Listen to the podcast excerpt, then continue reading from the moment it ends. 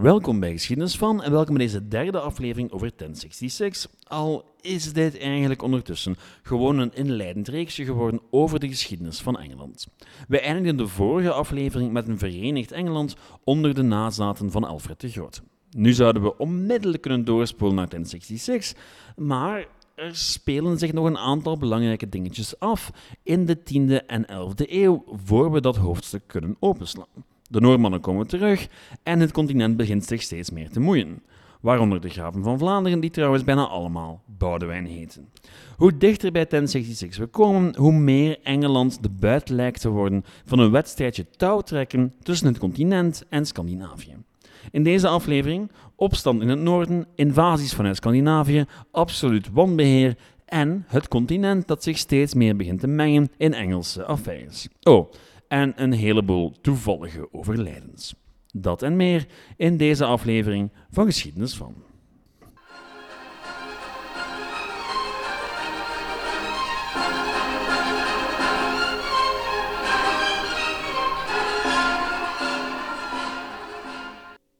Er is iets waar ik het over moet hebben bij de start van deze aflevering.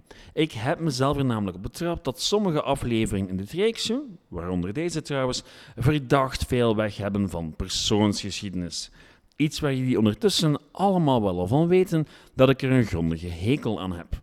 Door te focussen op een eindeloze opsomming van jaartallen en namen, kom je volgens mij niet dichter bij een begrip van de historische realiteit. Daarvoor moet je het hebben over grote stromingen, oorzaken en gevolgen. Nu, de historische realiteit is volgens mij dus niet te vatten in een stapeltje biografieën. Maar waarom is een groot deel van deze aflevering en de vorige dan een opeenstroming van namen?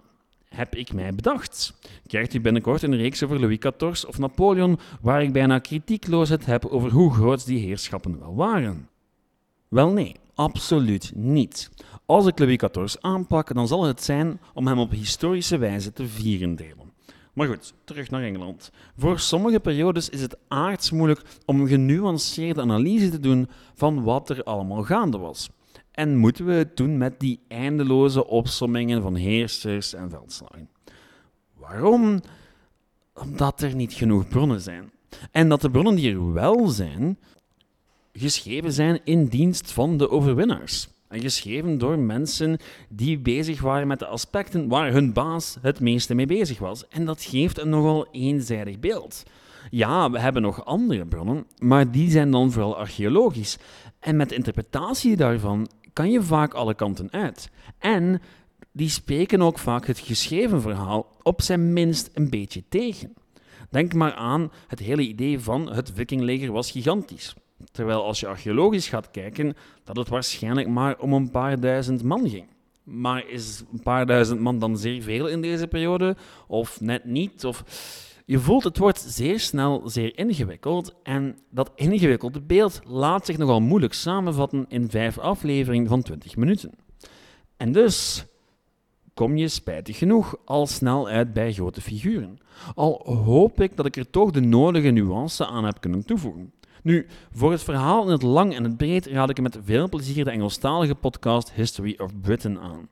Dit is niet meer dan een veel te korte samenvatting van dezelfde gebeurtenissen. Goed, terug naar de orde van de dag. We eindigden de laatste aflevering met de Vereniging van Engeland onder Ethelstan, een kleinzoon van Alfred de Grote. Ik ben er toen wat snel over gegaan, waardoor je de indruk zou kunnen krijgen dat Engeland in 927 een voldongen feit was. Maar uh, niks was minder waar. Engeland was nog steeds een amalgaam van koninkrijkjes die toevallig eens dezelfde vorst hadden. Van een echte eenheid was nog geen sprake en het hele boeltje kon redelijk eenvoudig uit elkaar vallen. Neem nu de eenmaking zelf, die ging al niet van een lijn dakje. Toen Edelstans vader Edward stierf, was hij koning van Wessex, Mercia en een deel van het noorden. Bij zijn dood riep men in Mercia Edelstan tot koning uit en in Wessex zijn halfbroer Elfward, die 16 dagen na zijn vader plots overleed. Het is een van die gevallen van dynastiek toeval die we nog wel vaker gaan tegenkomen in dit reeksje. Het is soms zeer moeilijk om te achterhalen wat nu een natuurlijke dood was en wat minder natuurlijk was. Maar goed, Ethelstan werd na de plotse dood van zijn broer, koning van Wessex en Mercia, vervolgens veroverde hij het noorden en slaagde hij in om de rest van het eiland zijn gezag te laten herkennen. Zowel de heersers van Wales als Schotland erkenden de suprematie van Engeland. Oh, en tussendoor had nog een andere broer een ongelukje op zee waarbij hij het leven liet. Opnieuw toeval. Feit is dat Ethelstan het hele eiland onder zijn heerschappij bracht. Nominaal in vele gevallen, maar toch. Het was allemaal onder hem. En dat duurde tot aan zijn dood. Want dan mocht zijn opvolger gewoon opnieuw beginnen. Niet van nul weliswaar, maar in Wales en Schotland gingen ze niet zomaar nog eens de knie buigen voor de Engelse koning. Oh, en in het noorden van Engeland beschouwden ze hun eed van trouw even goed als een kwestie van persoon en niet van principe. Ze zwoeren een eed van trouw aan de persoon Ethelstan, maar niet aan de Engelse koning. Nu, waarom waande het noorden zich anders dan de rest van Engeland? Wel, ze waren ook fundamenteel anders. Het waren Norman. Of zijn minst de nazaten van, en ze voelden zich niet gebonden aan die Engelse koning. Dus toen Ethelstan stierf in 939, kozen ze in York gewoon een nieuwe koning. De vikingkoning van Dublin. En de opvolgers van Ethelstan deden er 15 jaar over om de regio terug in handen te krijgen. Maar bij zowat elke gelegenheid zou het noorden opnieuw in opstand komen. De eerstvolgende bloeiperiode kwam er onder Edgar, van 959 tot 975, al weten we er niet bijster veel over, omdat de chroniekschrijvers in deze periode zich vooral bezighielden met kerkelijke geschiedenis en niet zozeer het wereldlijke. Reden? Wel, enerzijds was het relatief rustig op militair-politiek vlak en de chroniekschrijvers van dienst waren natuurlijk geestelijke. En dus waren ze meer geïnteresseerd in de kerkelijke hervormingen dan iets anders. En toegegeven, die waren redelijk boeiend en zouden grote implicaties hebben. Die hervormingen kwamen overwaaien van het continent, waar je steeds meer grote kloosters kreeg die redelijk wat macht naar zich toetrokken. En dat gebeurde ook in Engeland. Nu, wij weten eigenlijk amper iets over Edgar, zelfs niet zijn doodsoorzaak. Wat nogal vreemd is, maar in contrast over zijn zoons, oeh, daar weten we een heleboel over. Hou je vast, want ja, ik ben er dan wel van overtuigd dat klassieke persoonsgeschiedenis je geen volledig beeld geeft van de historische werkelijkheid. Ik heb nooit gezegd dat het niet zeer entertainend kan zijn. Edgars lichaam was nog maar koud of zijn zoons bikkelden al over de opvolging. Wel, zoons, zoontjes. Het waren immers twee knullen van respectievelijk 9 en 11 of 12 jaar broers, maar elk van een verschillende moeder. En net zoals al met Ethelstan en Edgar was gebeurd, was niet iedereen het onmiddellijk eens over welke broer nu precies koning over heel Engeland worden moest. Politieke conflicten die onder de oppervlakte waren gebleven zolang de koning leefde, kwamen bovendrijven bij zijn dood, met alle gevolgen van dien. Uiteindelijk werd Edward de oudste gekroond. En die Edward staat vandaag te boek als Edward de Martelaar, want, wel, drie jaar na zijn kroning besloot hij zijn broer en diens moeder een bezoekje te brengen, waarop hij in koude bloeden vermoord werd. Of zoals de Anglo-Saxon Chronicle, onze belangrijkste bron voor deze periode, het verwoordt. Dit jaar werd koning Edward vermoord bij het vallen van de avond bij Corfe Gate, op de vijftiende dag voor de kalender van april. En hij werd begraven in Wareham zonder enige koninklijke eer. Nooit eerder had de Engelse natie een slechtere daad begaan sinds ze voor het eerst het land van Groot-Brittannië bezochten. Mannen hebben hem vermoord, maar God heeft hem verheerlijkt. Hij was in leven een aardse koning. Nu is hij na de dood een hemelse heilige. Zijn aardse familieleden zouden hem niet wreken, maar zijn hemelse vader heeft hem ruimschoots gewroken. De aardse moordenaars wilden zijn nagedachtenis van de aarde wegvegen, maar de wreker hierboven heeft zijn nagedachtenis verspreid in de hemel en op aarde. Degenen die voorheen niet wilden buigen voor zijn levende lichaam, buigen nu op hun knieën voor zijn dode botten. Nu kunnen we concluderen dat de wijsheid van mensen, hun overpeinzingen en hun raadgevingen niets zijn tegen de uitspraken van God. Goed. Ehm, het is nog altijd niet duidelijk waarom die kindvorst eigenlijk vermoord werd. Omdat zijn stiefmoeder de troon voor haar eigen zoon wou, omdat zijn regenten schrik hadden voor wat Edward doen zou als hij zelf regeren mocht. We zullen het waarschijnlijk nooit weten, maar feit is dat kroniekschrijvers in de jaren die volgden Edward zouden ophemelen en in sterk contact plaatsen met zijn broer. Nu, de tekst verwees er al wat naar, maar Edwards lichaam zou later teruggevonden worden in perfecte staat. Wel, zo wordt het toch beschreven, en vervolgens aanbeden worden als een heilige. En Ethelred, zijn broer die hem opvolgde, wel, ah, Ethelred staat het boek als Ethelred Unread. Vandaag wordt dat vaak vertaald als Ethelred the Unready, maar de betekenis van het Oud-Engels is niet Ethelred de niet zo voorbereide, maar wel eigenlijk een pak boeiender. Red betekent raad en etel betekent nobel of goed en un is negatief.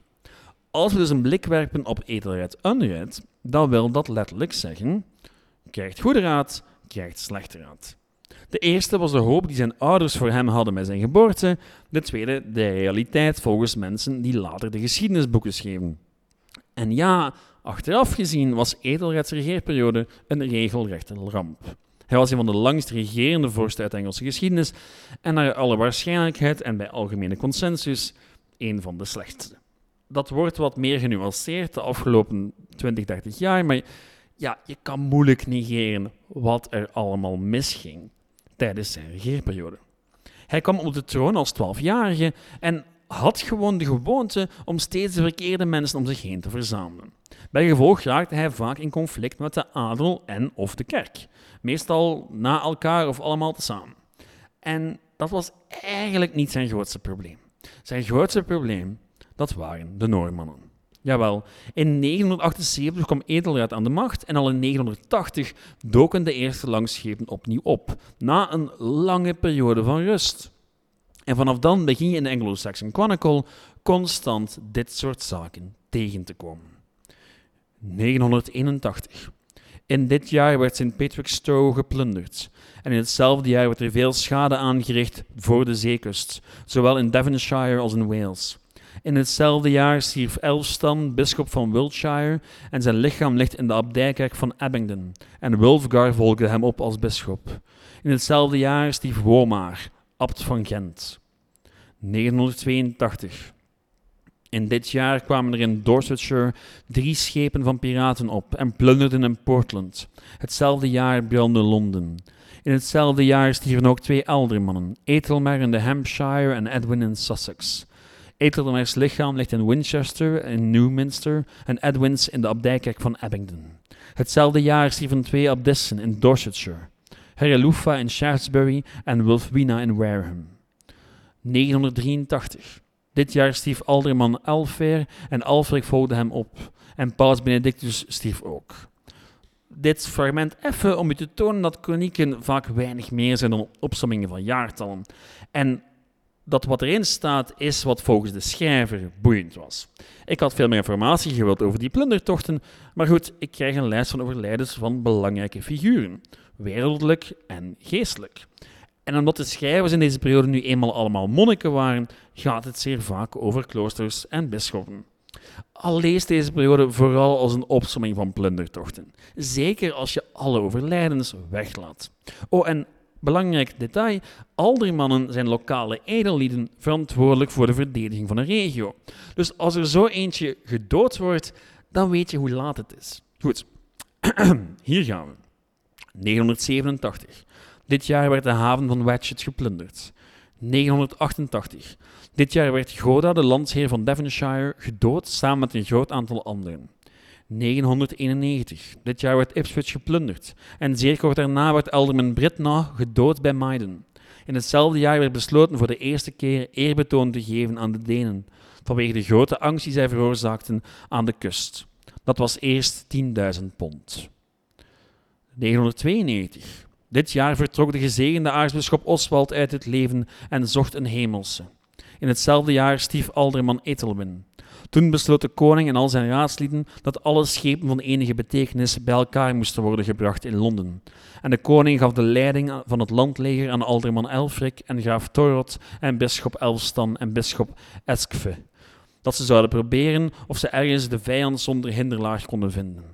Alderman Elfrik stuurde toen een waarschuwing naar de vijand en in de nacht voorafgaand aan de dag van de slag verdween hij schandelijk van het leger. De vijand ontsnapte vervolgens, behalve de bemanning van één schip, die ter plekke werden gedood. Toen ontmoetten de vijanden de schepen uit East Anglia in Londen en daar werd een grote slachting aangericht. En ze namen het schip waarin de alderman was, helemaal bewapend en uitgerust. 993. Dit jaar kwam Anlaf met 93 schepen naar Steens, dat hij plunderde, en vervolgens trok hij naar Sandwich, vandaar naar Ipswich, dat hij verwoestte, en vervolgens naar Maiden, waar alderman Briet nog met zijn leger tegen hem kwam en met hem vocht. Daar werd de alderman gedood en behaalden de vijanden de overwinning. Daarop werd er vrede met hem gesloten, en de koning ontving hem later. Dit jaar werd Bamborough vernietigd en veel buits werd er gemaakt. Vervolgens kwam het leger bij de monding van de Humber en daar deed het veel kwaad, zowel in Lindsey als in Northumbria. Toen werd er een groot leger verzameld, maar toen de legers tegen elkaar moesten strijden, begonnen de generaals te vluchten, namelijk Freen, Godwin en Fitgist. En dat gaat zo nog een hele tijd door. Elke poging om weerstand te bieden bleek uiteindelijk nutteloos. De situatie werd zo problematisch dat Ethelred er dan maar geld tegenaan begon te smijten om de Denen af te kopen. Een oud recept, maar zelfs dat hielp amper. Nu, wat was er aan de hand? Want achter deze feitjes zitten oorzaken en we hebben wel een idee van wat de belangrijkste oorzaken waren. Ten eerste burgeroorlog in Denemarken. Daar had de koning het rond dezelfde periode dat Edered aan de macht kwam, het in zijn hoofd gekregen om het christendom op te leggen aan zijn onderdanen. Het gevolg was een heleboel mannen die verbannen werden en dan maar elders hun geluk gingen zoeken. In dit geval Engeland. Waarom opnieuw Engeland? Wel, reden nummer twee, die centrale overheid van Waleer was opnieuw aan het verbrokkelen en Edelred toonde zich compleet onkundig om dat centraal beleid opnieuw te gaan opleggen. Het geld dat traditioneel voorbehouden was aan het onderhouden van de forten werd elders gespendeerd en van de Engelse vloot was tegen 990 ook niks meer over. Die vloot was geprivatiseerd. Enkele havenstadjes werden vrijgesteld van belastingen als ze voor een vastgestelde periode van het jaar hun schepen ter beschikking stelden van de vorst. Niks mis mee, maar de praktijk bleek anders. Die vlootjes waren niet opgewassen tegen de Noormannen en daagden vaak zelfs niet eens op voor de strijd. Het probleem met zo'n systeem van tijdelijke opvordering is dat het tijdelijk is en dat de vijand dat ook vaak weet. Dus als de vijand weet, goed, ik, ik heb 90 dagen voordat deze vloot of dit legertje terug naar huis gaat, ja, dan wacht je gewoon 90 dagen om vervolgens gewoon te plunderen. En ondertussen bleven die Noormannen natuurlijk maar komen. Ze hadden namelijk kamp opgeslaan aan de andere kant van het kanaal, in het graafschap Vlaanderen en in het hertogdom Normandië. Nu, dit is een perfecte gelegenheid om kort even de Normandiërs te introduceren.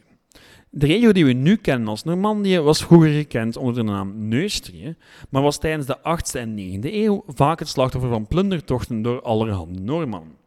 Daarbovenop werd de Seine hoe langer hoe meer een soortement van snelweg voor plunderaars om helemaal tot in Parijs te varen en daar hun lusten bot te vieren. En waar ligt de monding van de Seine? Juist, Normandië. Oplossing?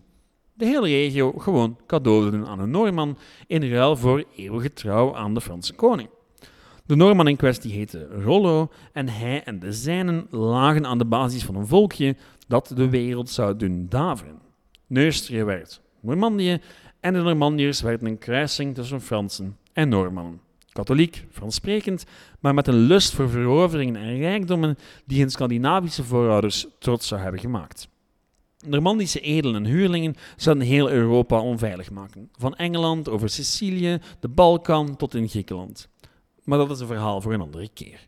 Nu, voorlopig zijn die Normandiërs nog rustig aan de overkant van het kanaal en bieden ze hun Scandinavische neven een plek aan om te overwinteren, proviand in te slaan en hun buiten verkopen aan een zacht prijsje. In een poging om hun steun te krijgen, trouwde Ethelred uiteindelijk met Emma, de dochter van de Normandische heerser. Het was het begin van een precaire relatie tussen Normandië en Engeland, die uiteindelijk zou uitlopen in 1066, toen de Normandiërs effectief zelf Engeland binnenvielen. Maar goed, daar zijn we nog niet. Eerst moeten we nog eens kijken hoe Edelred afrekenen met al die invallen. Um, kort antwoord, niets. Hij probeerde ze af te kopen en toen dat weinig opdracht ging hij over tot um, genocide. Simpelweg gewoon genocide.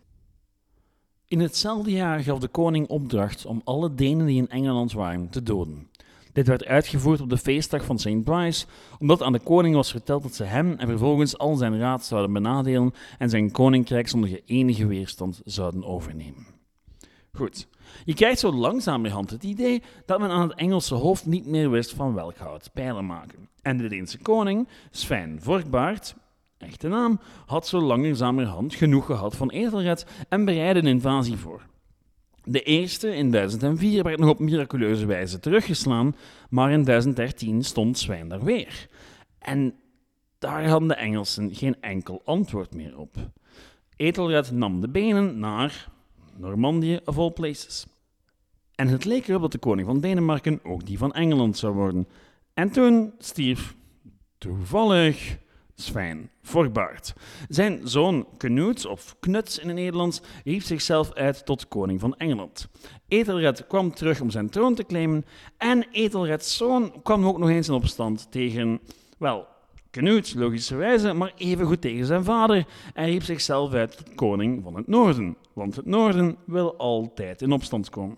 Nu, wat volgde is een absolute chaos die ik u hier ga besparen, maar eindigde met Ethelred die overleed in april 1016, Knut en Edmund die Engeland opdeelden tussen hen twee, en Edmund die kort daarna toevallig overleed, waardoor Knut koning van heel Engeland werd. Oh, en om een of andere reden nog trouwde met Ethelreds weduwe Emma.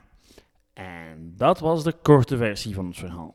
Ik heb u een heleboel andere zaken bespaard, maar het gevolg is dan wel dat dit verdacht veel weggeeft van een opeensomming van feitjes waarbij de schuld voor alles wat er gebeurde in de eerste plaats bij Ethelred en zijn adviseurs gelegd wordt. En dat was ook effectief de mening van onze bronnen, van de Anglo-Saxon Chronicle. Alleen werden die versies van de Chronicle ten vroegste 15 jaar na de overwinning van Knut neergepend en lieten ze het niet na om het verleden te interpreteren vanuit hun heden, zijnde de Deense overheersing. Feit is dat er veel meer aan de hand was dan enkel een slechte koning. De organisatie die was opgezet door Alfred en zijn opvolgers was verwaarloosd en lokale heersers en steden waren vaak vooral nog met hun eigen belang bezig. En dat zorgde er natuurlijk voor dat men veel moeilijker om kon met externe uitdagingen. Het is dan ook geen toeval dat die verslapping er kwam tijdens een relatief rustige periode. En daarbovenop mag niet verbazen dat Ethelred niet in staat was om het koninkrijk onmiddellijk te herorganiseren, want ja, hij was slechts een kind toen de reeds herbegonnen. En dat verschillende fracties dan net dat uitbuiten om te strijden om de macht, wel, ja, het is logisch. Eigenlijk is het een prachtig voorbeeld van hoe de geschiedenis van de grote stroming en die van de grote personen vaak samenlopen. En vaak samen de verklaring bieden voor wat echt gebeurde. En ook over hoe je eindeloos kan blijven discussiëren over de verhouding tussen de twee. Goed, dat was het voor deze week. Volgende week zien we hoe Knut Engeland terug op de rails zet en komen we een pak dichter bij de komst van die dekselse Normandiërs. Heel erg bedankt voor het luisteren en hopelijk tot dan. Ciao!